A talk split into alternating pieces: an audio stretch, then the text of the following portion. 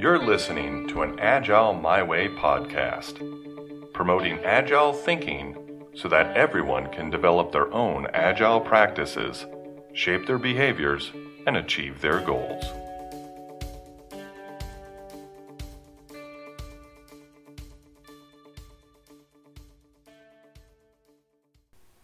Welcome to the Agile My Way podcast. I'm your host, Flash D. Our next principle not only marks the halfway point of our 12 supporting Agile principles, but also the transition point of our focus. Up until now, the principles spoke to the how. How do we prioritize our efforts? How large should they be? And how often should we deliver them? As I've mentioned before, I like the way the principles follow a logical order. We have to begin by learning proper behaviors before we can start making adjustments to them. Unfortunately, most people don't begin there and instead focus directly on measuring the outcome. They set arbitrary targets to measure themselves against and work diligently to achieve them. I've seen businesses set such targets as 80% reduction in defects, projects within 10% of budgeted plan, and reduce check in time by 30 minutes. We've even adopted this mentality in our own personal lives. Have you ever set targets such as lose 20 pounds by April? Read 50 pages a day. Get all my errands done before noon. We do this because we equate efficiency with productivity and productivity with progress. Unfortunately, high productivity doesn't mean progress. I can be highly efficient, for example, producing a thousand widget spinners in under an hour, and still not make any progress. For example, none of those fidget spinners work. So, how does Agile approach the measurement of progress? Well, the seventh principle states completion of goals is the primary measure of progress. Notice that the principle does not call out how fast the goals are completed or how much rework was performed in order to complete the goal. The principle simply defines progress as the completion of goals. That being said, I'd like to point out that the term completion doesn't mean half fast or defective workmanship. Completion means that 100% of the value has been delivered. That agreement upon definition of value for the goal is what determines if it is completed. Let me use an example to demonstrate.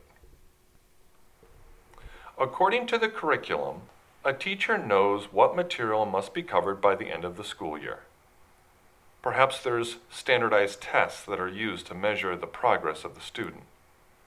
Perhaps the student's grades provided by the teacher is enough to determine their progress. Maybe it's a combination of both, or something altogether different, like student portfolios.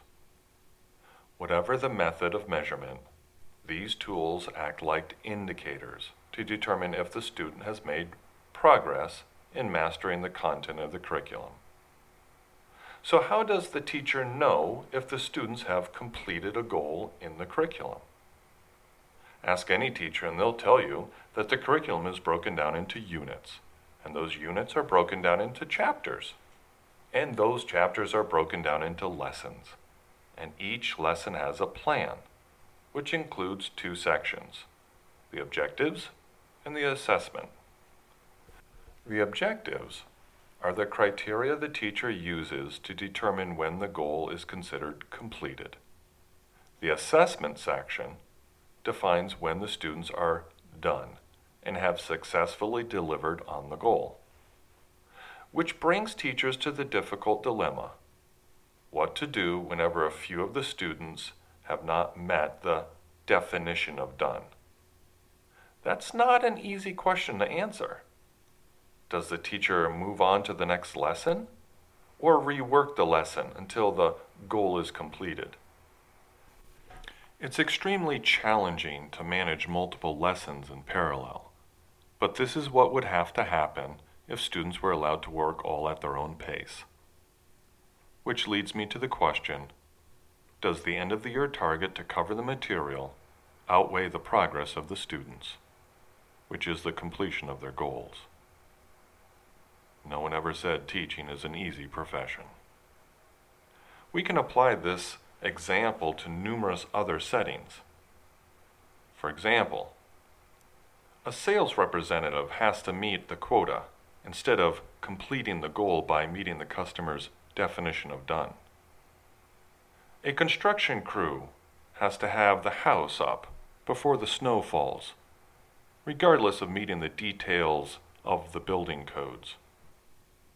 There's nothing wrong with being efficient or having a target used to motivate.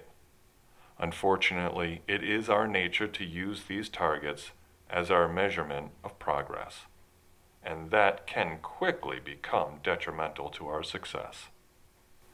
Just because we work faster or spend less money doing it doesn't equate to making progress. In our next episode, we'll talk about how to ensure agile as a way of life and not a passing fad. Until then, if you'd like to learn more about applying Agile in your life, or have topics you'd like discussed in this podcast, visit www.agilemyway.org.